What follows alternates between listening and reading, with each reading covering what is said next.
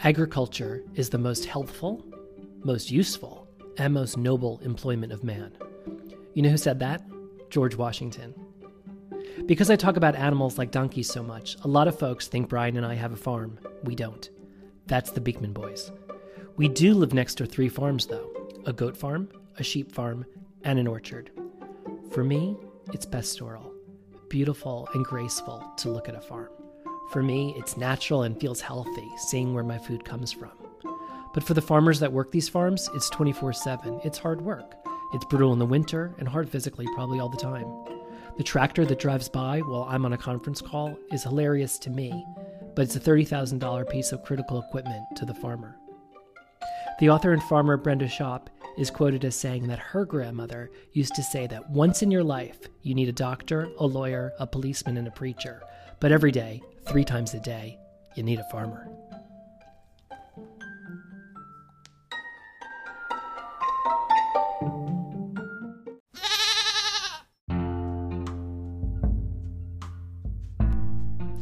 I'm Mat Zucker, and this is Cidiot, learning to live and love life in the Hudson Valley.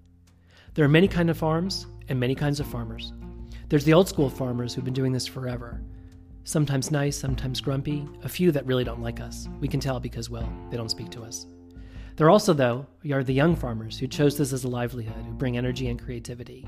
We've met many, especially through the National Young Farmers Coalition, which is based right here in Hudson. You've heard me speak about Hearty Roots Farm in Germantown, where we join the CSA for vegetables that we pick up every week. We're even joining the Winter CSA for the first time this year.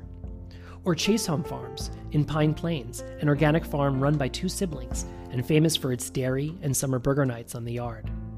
Or Northwind Farms in Tivoli, which drove over its giant smoker and parked it on the road to cook a turkey and a pig all day for us for a summer Thanksgiving. Or Sawkill Farm on Route 9 in Red Hook as you head north from the village towards our house. Their farm store is adorable. You pull up and you're among the chickens and dogs, and you can see the cows and everything else in view. I practically live in their soft sweatshirts.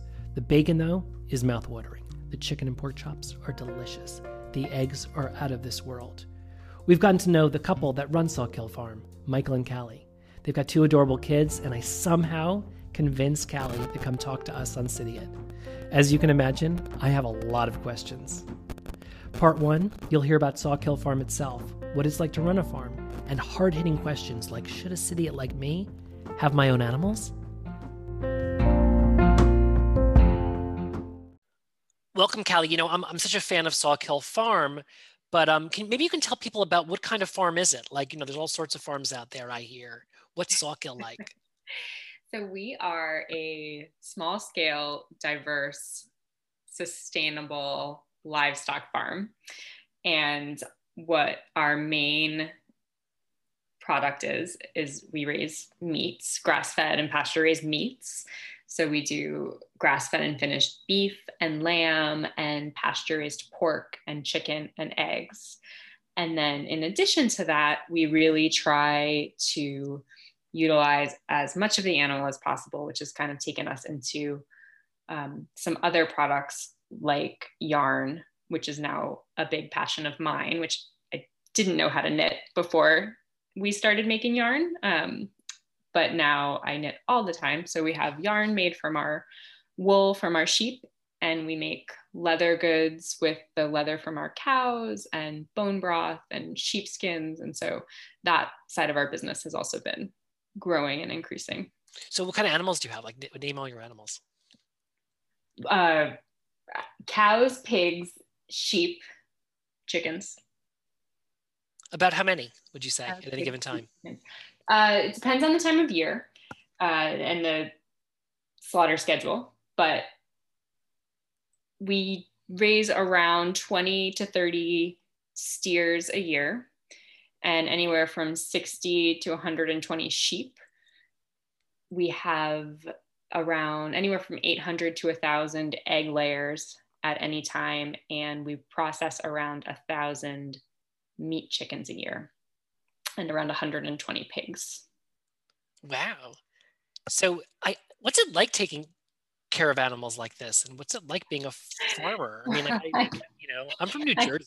I, I don't really take farmers, care. but I grew up in the suburbs.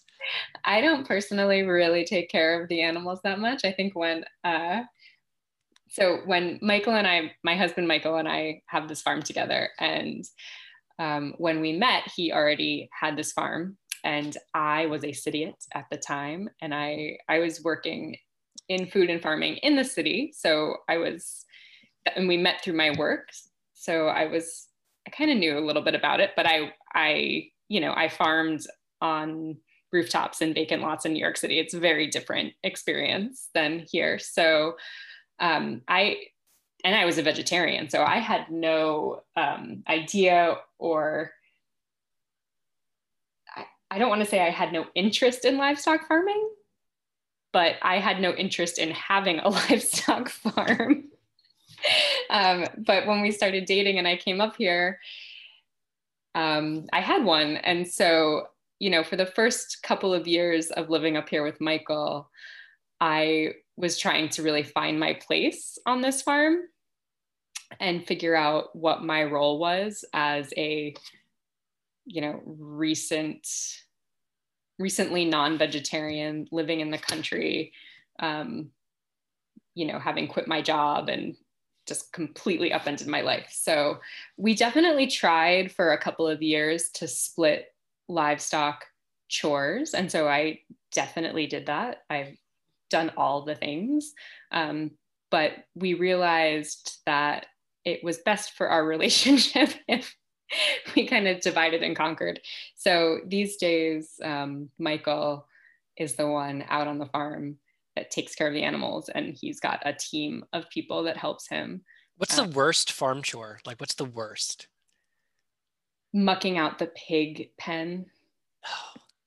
That's like the thing when Michael's like, I don't want to be a farmer anymore.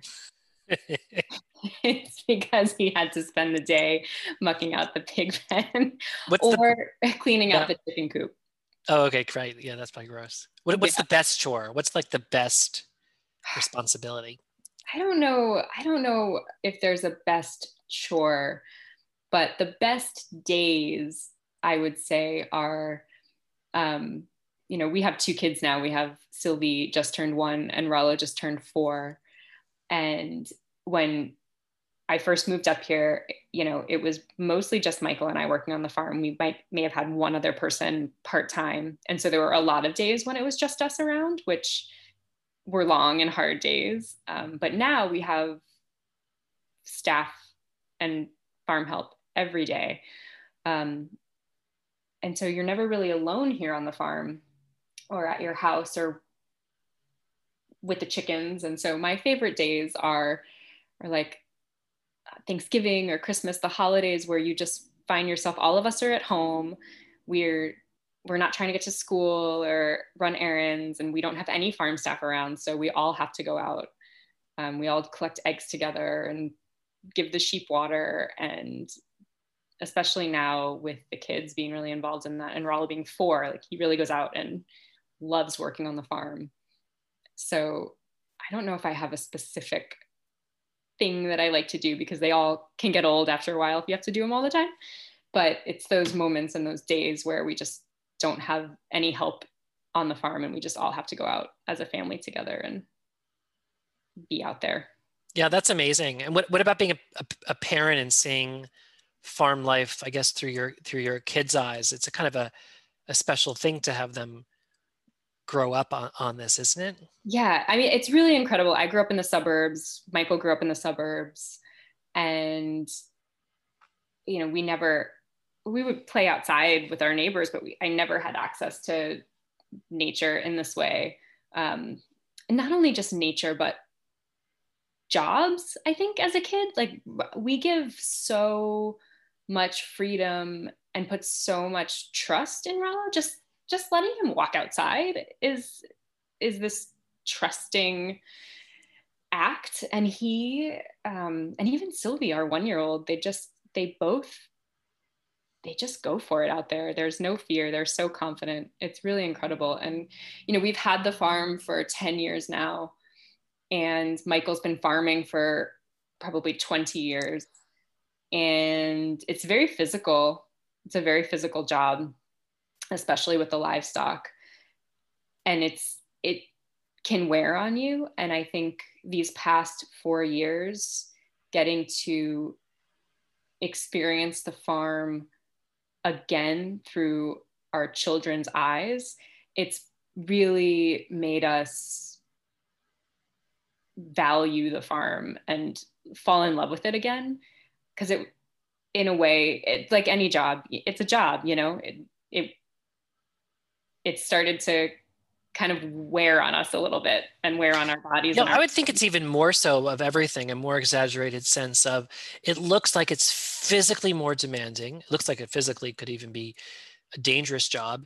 It looks like you are it's fragile like economically physically like it just seems harder and it seems 24 7 to me yeah. so i don't know if there's anything we should appreciate what about it's like to be a farmer it just seems maybe more rewarding but also tougher harder challenging and more fragile too. Yeah i mean it's it's super rewarding insofar as we get to live in this incredibly amazing place and our children get to grow up on this farm and we are we work for ourselves and we are incredibly flexible in some ways. You know both of us get to we have every meal together every day which also is hard. It's hard to have every meal together with your spouse every day.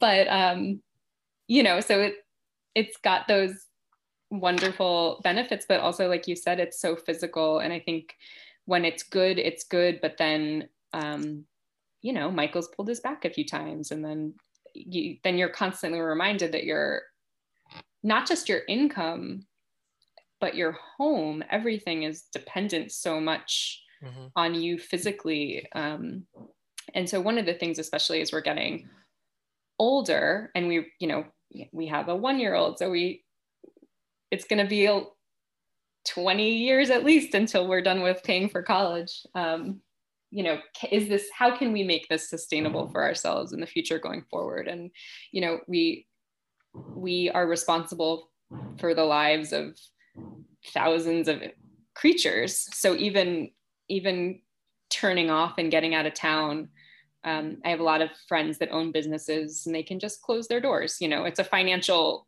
it's it's it's a financial risk or burden to close your doors, but you can just close and walk away. You can never we, stop. We can't. And so we will have someone stay on the farm or we have employees that stay, but every time we go away, we have to just kind of accept that there's um, a risk of loss of life on the farm.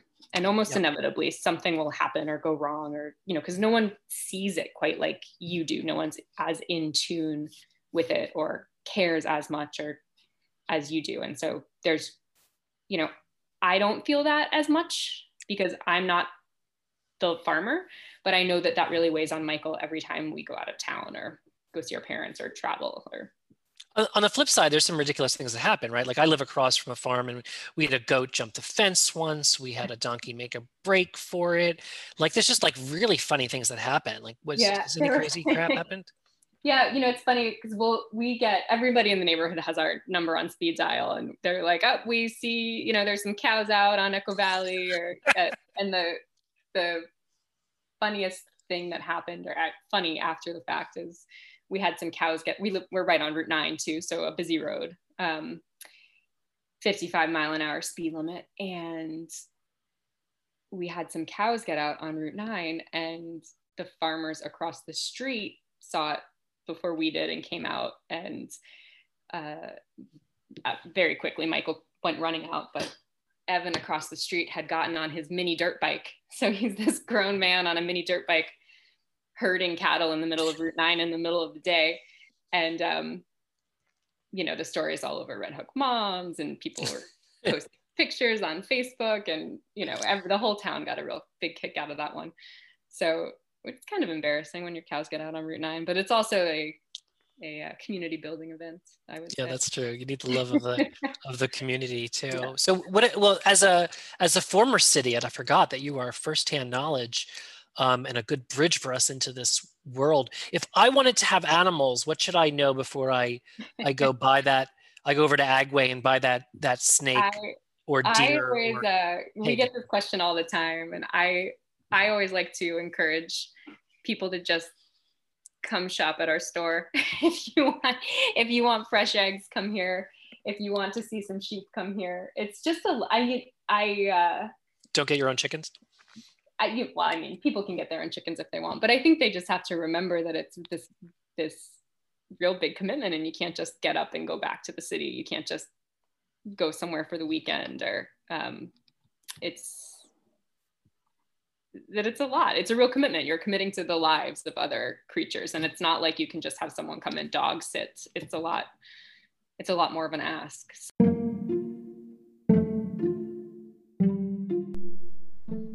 Hi, it's Mat. Before we get into part two of Interview with a Farmer, I wanted to share some resources. If you have a farm fetish, you're in luck. There are a slew of farm focused podcasts out there. First, there's Azure Farm, about a farm in Georgia. There's a special Pilgrims episode out now. Also, A Farmish Kind of Life Life as a Homesteader in Minnesota. Midwest Farm Wives. Whitney and Kylie are two millennial farm wives. And the last, Sow the Land. A husband and wife talk about their week on the farm, which is also a YouTube channel. Episode 23 talks about how to butcher your own chicken. If you're more of a reader, though, try The Milk House. It's a rural writing collective. There's some great stories and lists of books famous and new with farm settings. Milkhouse.org. If you're a joiner, maybe you should join the National Young Farmers Coalition to champion the policies and needs of a vital public service. For as little as $35 a year, just visit youngfarmers.org. Okay, let's get back to the interview with the farmer. The most important question is coming up. I'm a frequent customer of your store. We buy a lot of your pork, which is delicious, and I'm kind of addicted to your eggs. And I can't figure out why why are yours so delicious? So we raise our chickens out on pasture and we move them around on a weekly basis. So they always have access to fresh grass and they're digging around in the soil and eating lots of worms and bugs and yummy things. So Oh, it's the worms and the bugs. That's I think why. it's that added protein that they get from from all the bugs that are out there. Amazing. Certain people are grossed out right now, but I'm totally enchanted. I knew there was a reason. That like extra yellow yolk, you know? I had a question too about other farmers. I've noticed, like, I mean, obviously, some farmers don't even speak to us and they hate us, but other farmers we've really become friends with. And there seems to be a really nice community. We even joined the Young Farmers Coalition. And do you, is there a lot of farmer supporting farmer type things out there? Or are farmers really out on their own and you're so busy you don't get that kind of interaction or community? No, I think, I mean, uh, everyone's busy, but it's one of the reasons that Michael chose to farm here in the Hudson Valley was because of that community. So when he was looking for properties, he's from Kansas and he originally got his start farming in Austin, Texas, and then had worked up at Hawthorne Valley in Ghent prior to getting Sawkill Farm. And so he was looking for land here and in Texas and in Kansas and ultimately decided on settling here in the Hudson Valley because it had such a strong network uh, and support for young farmers and beginning farmers. And so, you know, there there's a lot of support in that regard. Um, you know, with farmers who are farming with similar practices. But we also find, which is really nice, and you know, we've been here 10 years now. Some people will always think we're new, but we've been around for a little while. And you know, we've really also built some strong relationships with farmers who have been here for generations and, you know, maybe our practices are a little bit different, but we all support each other and and help each other's cows when they get out onto Route 9 and um, it's it's nice in that way, you know. Yeah, that's great too. And do you do you have any advice for people that for us idiots about how we can support farmers. I mean, Brian and I, we we have like five or six farms, including yours, that we frequent. You know, I hope you know we we, we do do others too. and we, we join the young farmers like, but you know, we try to be frequent customers. Yeah. We join the CSAs, but I don't know if there's things that you you as a farm owner, a farmer, need us as to support. Like, is there ways we can support? In addition is it better to buy at the farm stand than at your store is it better to go to your store is it better to come frequently you know i don't I, what's the how do you look for the community to support you oh that's a good question you know obviously i think i think one of the big things um, you know, we're very fortunate. We have a very strong and loyal customer base. Um, and we're super grateful for that. I think something that all of our customers have probably had to get used to at one point or another is that it's not the same as shopping at a grocery store. It's not as convenient. Um, and even I, you know, in my own consumer life, try to really buy local. And you know, this this holiday season, I've been really conscious of, especially uh, about trying to purchase locally. And it's a lot of work. It's hard.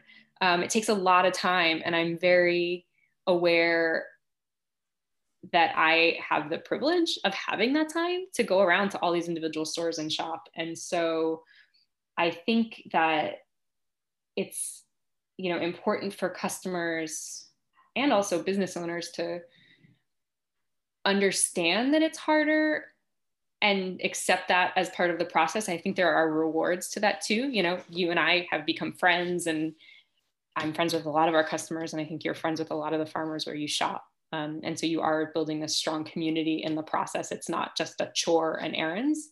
Um, and that's the same same thing goes for where I get toys for my kids and clothes for my kids and all all those things.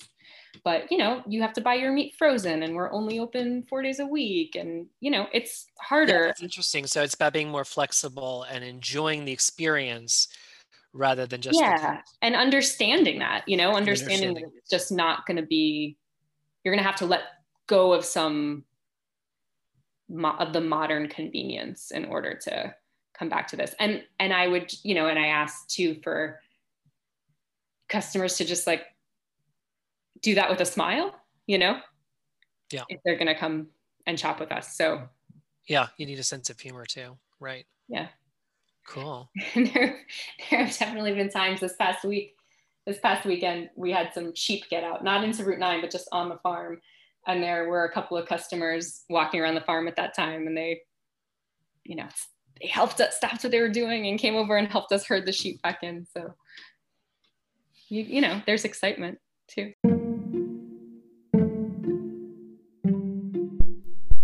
Last part of the interview gets into the food itself, which reminds me to remind you that supporting farm stores is one of the best things you can do. You know the food is fresh, you know where it comes from, and it supports the farm itself, which you can imagine is always needed.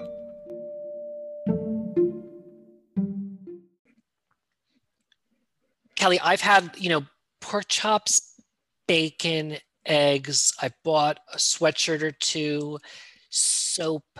What's your best selling item? Like, is there something, are there things that you guys produce food wise or otherwise that are like bestsellers, or is it a little bit of everything? Well, you know, we have a, I would say the eggs, people, people love our eggs for sure. It's the bugs. Yeah, it's definitely all that, that extra protein. um, the ground beef is a big hit. Oh people people will come in and buy you know 20 pounds at a time. And you know everyone's set, everyone's got their thing. Our steaks fly off the shelves. Um, the bacon is huge. We have some very loyal bone broth customers. Um, we make we make bone broth from our beef bones. And yeah I, I can't say that there's anyone like the beef roasts don't necessarily fly off the shelf. Oh, really? but you know, it's. It, I think the other thing too is because of the way we do things, we don't ever have, you know, we don't always have tenderloin steaks, and so, you know, sure, tenderloin steaks sell quickly, but because of the nature of our business where we have an animal and we have to sell that whole animal before we get another whole animal kind of thing. I was online behind someone in the store um, a month or two ago and she was buying like seven or eight like hearts or innards or something and it was for some medicinal potion or something she was doing and she like i don't know she like wanted like seven or eight of them. It was yes. really wild. Yes. Yeah so that's exactly what i'm saying is that we have these people who come and just they i would never say that like organ meat is a big thing that flies off the shelves, but it actually does. Like we we almost never have organ meat because people know that we have it, and so they come from far and wide and buy a lot of it when they see it. So um, yeah, we've done like it's it's pretty amazing that our customers do a pretty good job of kind of purchasing the the whole animal. You know, it's nice so what happens next? Do you guys have any goals for the farm either in terms of what you might raise or what you might expand or what you might focus on next? Like what do you just do this forever or what happens? You know i think i, I as i kind of touched on earlier we have we are trying to figure out how to make this business sustainable beyond its dependence on our bodies. Mm. And so, you know, we're not exactly sure what that looks like. Um, but we, yeah, we're not, we're not looking to buy new, more land or really open a new store in another town. We're not really interested in expanding in that way. Um, we, ha- you know, at one point we were doing six farmers markets a week, and now we're doing two that are really strong um, and we've we figured out what works for us and what's the most effective use of our time at this point. Um, so yeah, we're we're not exactly sure what's next. We, like I said, we have a, we have a four year old and a one year old. So we're we're just getting settled in with our family. And this year being COVID, obviously that's thrown a whole wrench in our business operations. Um, so yeah, we'll see how what happens as we come out of this and how as our family is growing up. I mean, we really our goal is to be able to spend as much time with our kids as possible right now. Yeah, and one of my goals is to spend as much time with your kids and the eggs as possible. yes. Delicious. Never stop making them. Rollo loves to go collect eggs, so if you ever want to a, a lesson on egg collecting, he, he can show me. Yeah. Cool. Well, thank you so much, Kallie. This is really amazing. And I thank will you. see you soon. I'll be online behind the organ lady. Awesome. Well, we'll see you soon.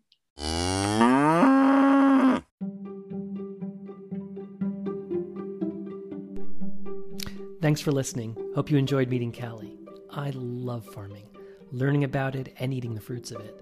Sawkill Farm is in Red Hook, New York, with a store open Thursday through Sunday. Brian and I are usually there buying eggs, chicken, pork chops, or bacon. If you need something to wear, look no further than Cidiot. Farm fresh t shirts, baseball shirts, and sweatshirts are all on the Cidiot Bonfire store. Just go to bonfire.com slash store slash Cidiot. I created them in Kelly Green, but there are other colors as well. Visit bonfire slash store slash Cidiot. Last plug is for my book. I wrote one. Bronze Seeks Silver, my story about selling brands, building relationships, and managing careers, is for sale on Amazon and other places bronzeseeksilver.com for links. Resumes have stories. Anyway, thanks for giving me your ears. Winter is here in the Hudson Valley. Dark comes early, and we light a fire every day. That reminds me to plug in the heat tape. Recording here in the Hudson Valley in our converted goat shed, I'm Mat Zucker, and this has been Cidiot. Come visit.